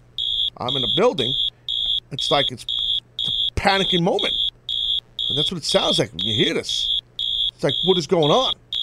You hear sirens, you panic with funky music under it with Jimi Hendrix. It sounds cool though. Dude, I really, I mean, Multiple.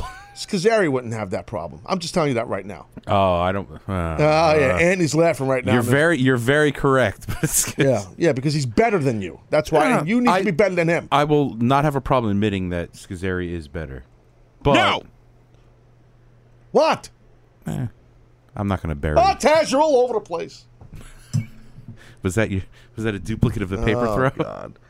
Some guy the other day said, "Oh, I hate, you hate your effing show. You're effing annoying. You're all over the place."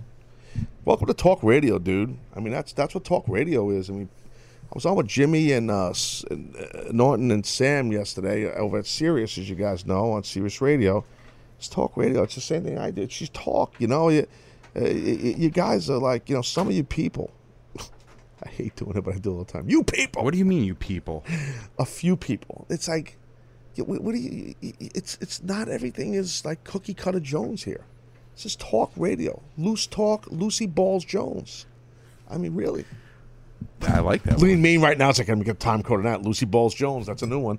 No, but really, it's like you know, stop. If you can't keep up with the show and you don't have the the acronym, I don't know if that was the right Acumen. word. Did you say acronym? I don't know what I said. It sounded good though. It was. Yeah, you're in the ballpark. If you don't have the intelligence level or the mental speed to keep up what happens here on the Taz show or most talk radio, This is they're used to high their speed. segment. It is high speed. They're used to their segmented podcast. nice impersonation of high speed. They, they, that's that's they're, they're used to a podcast that's like dun cookie cutter Jones, cookie cutter Cone, open, sell an ad, advertising read, break, guest. Here's the guest. Guest talks for an hour. Thank you. Tell people to subscribe. Give me a like. Next show following week. Sorry, that ain't happening here. It ain't happening up in here. I'm not sorry. I apologize for nothing. I, I just I, I got to get control. Sometimes I get upset. So I I, I definitely like the, the two out of three falls match with uh, SmackDown. I did not like the chairs match. I didn't, and I'll, I'll explain. What's the matter? I didn't. I, I- didn't I'm like it. I'm. I'm gonna I'm gonna explain that in a second. I just didn't. Uh, I didn't. Uh, um, and I also am not crazy about this tag match that they're going into with Miz and Maryse. And we've seen this. Someone pointed out a while before it even happened. I don't know if it was you, somebody. I don't know. So much stuff going on. Cena and Nikki and Maryse and you know Miz. I you know I'm not. And then now now we're gonna have Carmella and Gimmick wrestle. You know Cena, Cena and uh, and Nikki. Come on. it's a warm up. Like, come on, really? I mean, you know, I feel bad for Carmella. I got to be honest. I mean, this girl was was cranking it up in that female division, and and I got to be honest. And, I, and and nothing against James Ellsworth, but uh, whenever you start a sentence like that, you don't have a bad habit of that. Uh, but no, I mean, I like the kid, but it's like you know, it's like he, he he's they're just trying to find something for him, and and I feel like the collateral damage in this is Carmella. Blue Demon is having problems here because the guy, the set director, sucks on the show. Um, so, so anyway, uh, what are you laughing at? That was such a good passing insult. Yes. Stop. So uh, anyway, uh, I, yeah, I'm not a fan of the, the, the- what they're doing with Carmella. I think there's so much more to her, to be honest with you. Hey, uh, Ron uh, in Staten Island, you're on a Taz show. What's going on, Taz? What's up, Lumberjack? Chop chop. What's up, big man? Well, uh, obviously, you said it. I'm from Staten Island. I got a major hack alert to throw on Carmella. Uh, her whole gimmick is uh, basically stolen, excuse me, from somebody I know. Uh, Hold on, bro, my- bro, bro, Ron. Look, I, my, I have family living in Staten Island. Listen to me. Listen to me. Okay, it's just about every girl in Staten Island, Brooklyn, Qu- Queens kind of acts like this, right or wrong. And this girl's from Boston. Fair enough, fair enough. It's not exactly the gimmick, more of the Princess of Staten Island title. Oh, okay. What is this now? Uh, I have a friend, and she used to work for a local radio station out here. I'm not going to say any names, but Thank uh, you, the the radio station went off air. They're not around anymore. Right. But she was a producer and an on-air personality on the on the station, and she used to go by her name, aka the Staten Island Princess. Really? Um. hmm, so that's a that's a pretty big hack right there. If this right, is because my thing is, how can how is a girl from Massachusetts coming up with a Staten Island gimmick in the first place? Number two, how is the name that close? Well, number three, uh, this is my only thing, uh, uh, kind of slightly uh, against your conspiracy theory. How does a girl from Massachusetts even know about this radio show that that Well, has this because it was girl? You know? It was a pretty big station at the time. oh, you didn't say that. Okay, the way you worded it, you, It you- was it was up there with the top the top three for the for the city. really the top Yeah. three for the city. Okay, Pop Uh, music. Let's pop go there. music. It wasn't a CBS station. It wasn't a CBS owned station. No. I, honestly, I was trying to think of that before. That's why I didn't know if I should say the name or not. But I'm not 100% sure if it was a CBS. Say the name. Say the name. It was 92.3 now. Oh, 92.3 is big, right? I mean, that's that's not Yeah. C. I don't. That was 90. It was CBS back in the day. 92.3 K Rock Right, when when Stern they was were on. K-Rock, and then they became 92.3 now, and they were pop music. Now they're AMP FM, and it's. Oh yeah, that's us. still pop That's us. music. Yeah, we own everything. Yeah, okay, so there you go. So she used to be on Nick Cannon. Nick Cannon had a oh, show. Oh yeah, on yeah. No, I know, I know. Nick Cannon. Yeah. Well, I think She was Nick- the yeah. Oh, I didn't know that. She was the prin That, that is a big show, dude. Yeah. That that was a big show, I should say. Yeah. Wow. Okay. Interesting. Ah. oh no, you explained it well. We got to the bottom of it. And there it is. Hack alert! It's a hack alert. Yeah. No. No. Okay. That's on. All right. Well, there you go. I didn't know it was that big of a show. That was a, that was syndicated, wasn't it, Dennis, for a while or not? Yes, yes. So that's uh, what you, uh, Dennis is making a face, Ron. It's kind of like a piss. course he Either, is. he's No, ma- Ron- I think he's making a face because he doesn't like what you said, or he's got to go take a dump. One or the other. Yeah, either way, it's nothing new, right? Uh, Exactly. I What's the problem? They're gonna rip Dennis. We're gonna rip Ron. no, I'm now? not going to rip Ron. I, li- I I I like. I just feel like she came in as part of Enzo and Big Cass in NXT, so she kind of had to be because they were from Staten Island. Oh, so they were. They He just gave me an They're not from idea. Hold on, it just gave me an idea. fire away. Maybe Enzo or Cass hacked it, Well, uh, and they maybe told her. because Enzo is from New Jersey, and I think Cass is from Queens. He is from Queens. Yeah, but they they're advertised from Staten Island. No, listen, Dennis. No, no, please, they don't. Y- y- Dennis, Dennis, you're right. Only You- she does. Yeah, Dennis, exactly. That's why I'm trying to save you, and then you make yourself sound like an asshead. And An and I tried to stop you, but you, you you're a big star producer. You got the diarrhea of the mouth. I'm the princess of Staten Island. you are the princess of doing a job. Okay, so and and this guy Ron knows his stuff, and I'm trying like no, Dennis, and Ron goes no, they don't, they weren't, and and Ron's right, and you're wrong.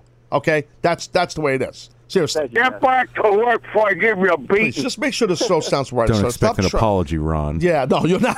Ron, you know he's not going to That wasn't apologize. expected one. That's not in his MO, dude. I'm not sorry. I apologize for nothing. So anyway, Ron, well, look, I think we're going to get to the bottom of this, but yeah, uh, uh, he is from Jersey, Enzo. You're right.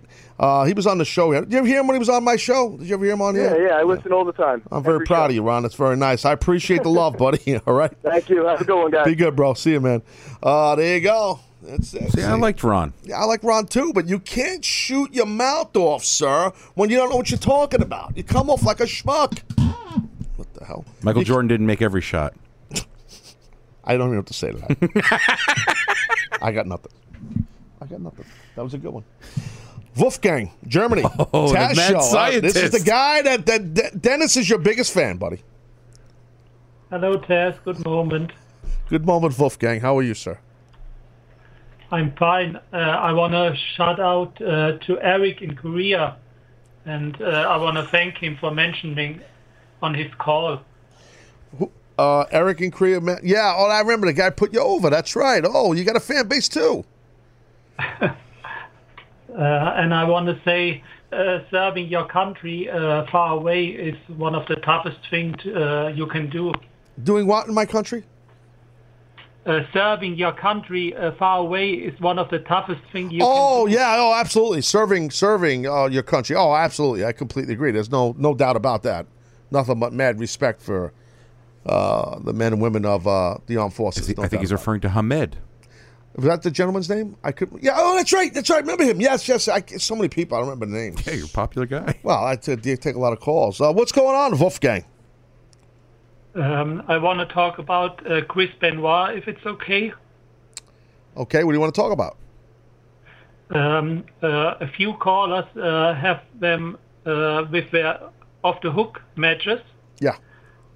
and uh, I was a huge fan uh, of him. And a couple of weeks ago, I watched uh, a match on the, w, the WWE network, Yep.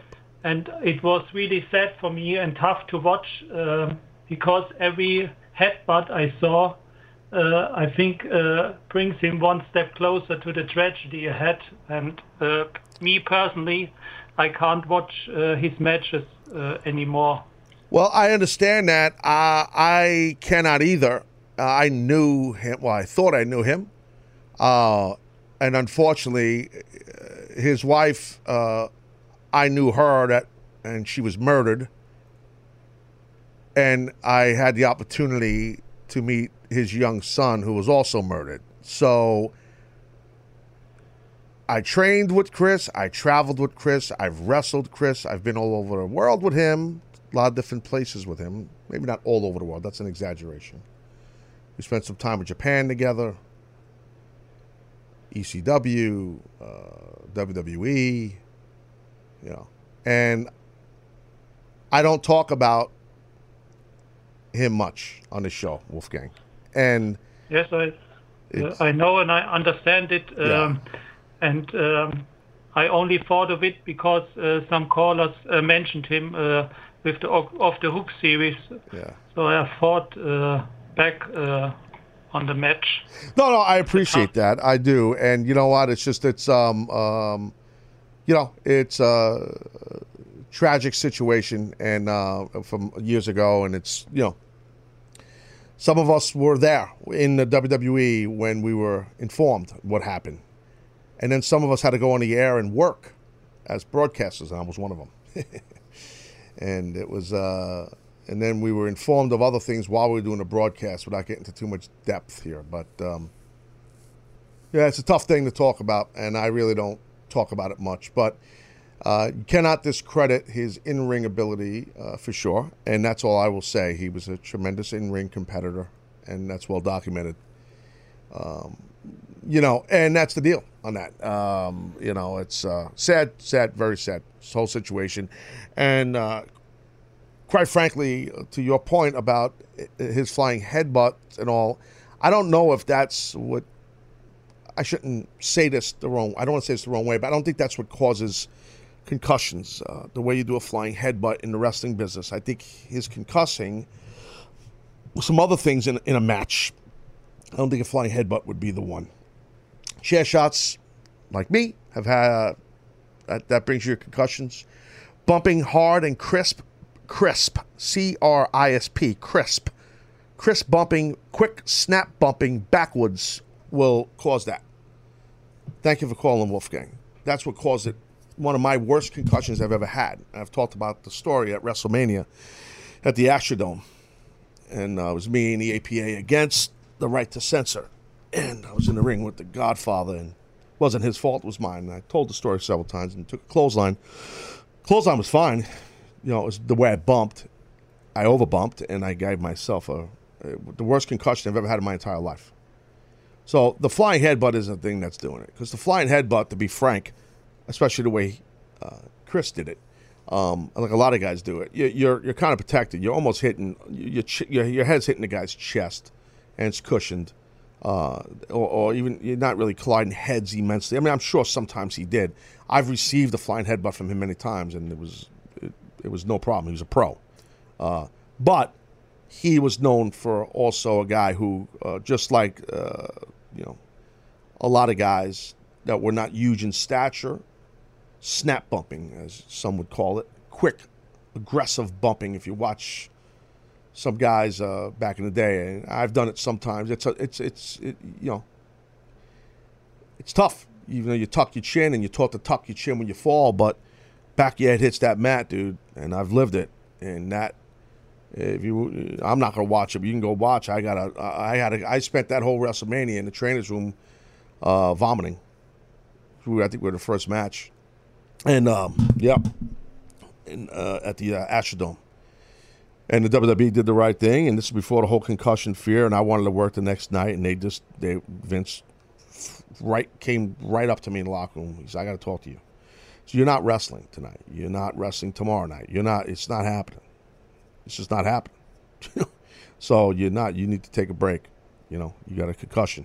This is before the whole thing, like before the big NFL stuff and all that. Anyway, uh, so that's the deal. But uh, I was talking. Let me get back on track here about SmackDown and the chairs match. So um, I wasn't a fan of it. It's it's. I, I am a fan of Apollo. I am a fan of Dolph. I am not a fan of putting two guys in that situation that are not. That, not that they're not good at it, but that's not their thing. You know, that's not you know with the weapons and chairs all around the ring. I just you know, it's tough to do a chairs match when you know just to the point off of the concussions where you can't utilize chair shots to the head, and, and I'm not a fan of chair shots to the head anymore. Uh, they're basically gone from the business, and thank God. Um, I might have said this in the past, but I remember, man, being in TNA in, in meetings, agent meetings, and production meetings, without naming some people's names in those meetings. Some people that that wanted chair shots. Why would we get rid of chair shots to the head? we could do it. It's a work. It's this and that. And I bitched and moaned and said, no, don't. Please. Guys, what are we doing? And I would never say those names unless I really had to. and it pissed me off when I heard those people acting like that. And uh, I am a big fan of no chair shots to the head in the business. Living that, and I wasn't a guy in ECW that was getting hit with chairs as much as so many other guys were, but I've been hit in the head several times with chairs in my career. And I can assure you, for those of you that are newer fans or maybe not as smart fans, uh, I've never been hit with a fake chair in my life because there's no such thing. I was going to say, what the hell's a fake uh, chair? You hear it all the time. Those chairs fake. Yeah, I've heard that my whole career. Uh, never been hit. No fake chair had me go to the hospital and get stitches. No fake chair give me a concussion. They were all real ones.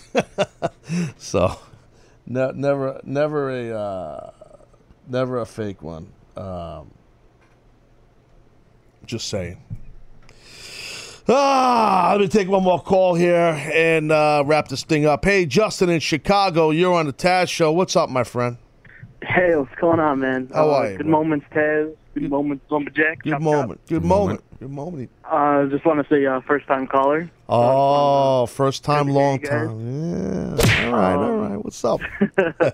Uh, I just wanted to give my quick thoughts on like the whole TNA thing that's been going on. and Yes, then, sir. Uh, if I can give you uh, just a quick match. But uh, anyway, I was just saying about the TNA thing. It's awesome. I think it's really cool that they're kind of switching it up.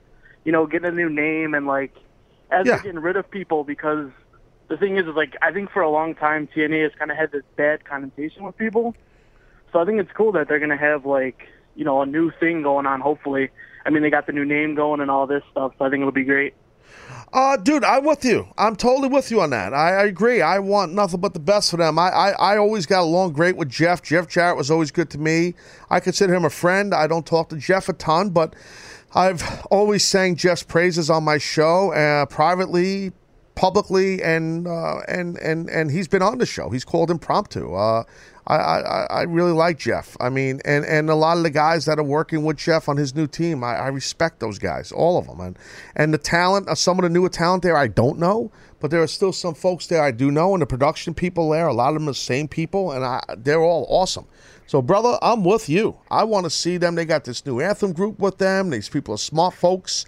Um, you know, um, um, you know, they got some money behind them. Uh, you know, I just think they're in a transition thing, Justin. You know what I mean? I just think that's all it is. You know. Yeah, absolutely, man. So uh, we'll see, but I'm pulling for them. Believe me, I, I don't cover their shows a lot, but but it's not because I uh, maybe I will down the road here sooner. But you know, I talk a lot of wrestling on here. You know what I mean? But but yeah, oh, yeah. you know, sometimes I like to. Uh, and the company likes me to talk about other things, you know, uh, sports and, and and life, and not just wrestling. You know what I mean? I don't have any interest in wrestling. Sorry. You know what I'm saying? So that's the deal. All right, Justin, thanks for calling, buddy. All right, thanks, bud. See you, bro. Take care. Take care. There you go, right there. So, so that's the deal. I mean, I think I gave you enough free lunch today. You know, I really, I think so, right? Yeah, he gave a, a very good amount. I feel bad. I, I wanna. I, I don't want people to think Wolfgang uh, brought the show down here when, when he called because you know I- it's just that you know look this show is real. The Taz show is real emotions. You know, and, and usually I'm up here, you know, having a blast, and it's good time, good time. You know, and it is. But sometimes there's real things. Some things I and I I could talk about whatever I want, and I don't know. I don't have to talk about it. I mean, if you want me to talk about certain things and I don't, then I suggest you get your own show. So, uh, but because there's some things I and and uh, I, I just you know uh, that situation, uh, that tragedy that happened years ago, um, with you know uh, with um, Chris and everything was a very real, real, real thing for fans of his or outside of his, um, or you know, just casual fans. But for many of us that that that worked with him, knew him, uh, knew his family, uh, you know, I, I got to tell you, it's just, it's just, it's, it's. So if you feel like, oh man, the show, the show was great today, Taz. But you know what? It, it, and and I, I'm proud of this. I wouldn't change one thing in this show, including Wolfgang the show talking about this. I would not change that. I agree. But so if I'm not, you know, jumping through hoops here for you to end the show, sorry. I just this is real. That show's real, and that's that's what I told her. Sometimes I I could be in a great mood or be in a poopy mood. Sometimes you could be in a great mood. I don't think I don't think you're in a bad mood. It's just you. There, there's nothing funny about that situation. It's you just sad. It's just you- I, I have you- a lot of memories, and and and and I and I just you know. It's just I I feel for the families involved. It's just the whole the whole thing. It's just it's just hard. It's hard to really put any kind of positive thing on it. it it's it's I understand it's history, but it's you know lives were taken and it's disgusting. and uh, and that's that. So uh, I appreciate everybody who listened to the show today, live or watched live, and if you listened to the on-demand version of the show, the podcast, I want to thank you for that. Um, and if you watched the VOD, sorry again. Yesterday the VOD was not working. Today, I believe it's fine. Uh, I know you, Dennis, checked, and it was cool. And that was not anyone's fault here on a team. It was Backdoor Jones people uh, on the server end, uh, from what I understand. There was emails going around yesterday. And for those of you that we didn't get a chance to reply to that were tweeting us and letting us know the VOD was down, sorry. We were just very busy trying to fix it. So today it should be working fine. So that's the deal, guys. And thank you again. I appreciate all of you. You know that. And everybody who called the show, the phones are on fire today. Thank you for calling the show very much. Love everybody in this world. You know that. And I missed the garbage can again with that throwing something at it. People not watch the video like, what is he talking about? I threw something at the can and I missed. All right, on that note, can end, can end on a better note than that, the garbage can. Uh, for everybody hit the Taz show, including the Lumberjack, whose mic was working in seg which was awesome. I'm Taz, you're not. Adios. back then when I was only worried about my top friends. Now my circle is getting smaller, all these people acting fake, man. And to be honest, I don't even have a top 10. Me against the world, I've been doing what I really love. Haters been hiding behind the screen, man, they movie cuts. And when I'm back at home, it never feels the same, cuz we've been doing our own thing, trying to stay up. I wanna go back to days with no grades. We ordered the kids' meal, play ball, that's all day now. I'm stuck looking at this Instagram page, but these likes on my picture don't result in getting paid now. I've been wondering where the party at, cause all of my concerns got me wondering where they got the Bacardi at. So going for another drink just to get away. We gotta live it up, Carolina here to stay. I'm hoping I won't let you go. I left my heart in the city.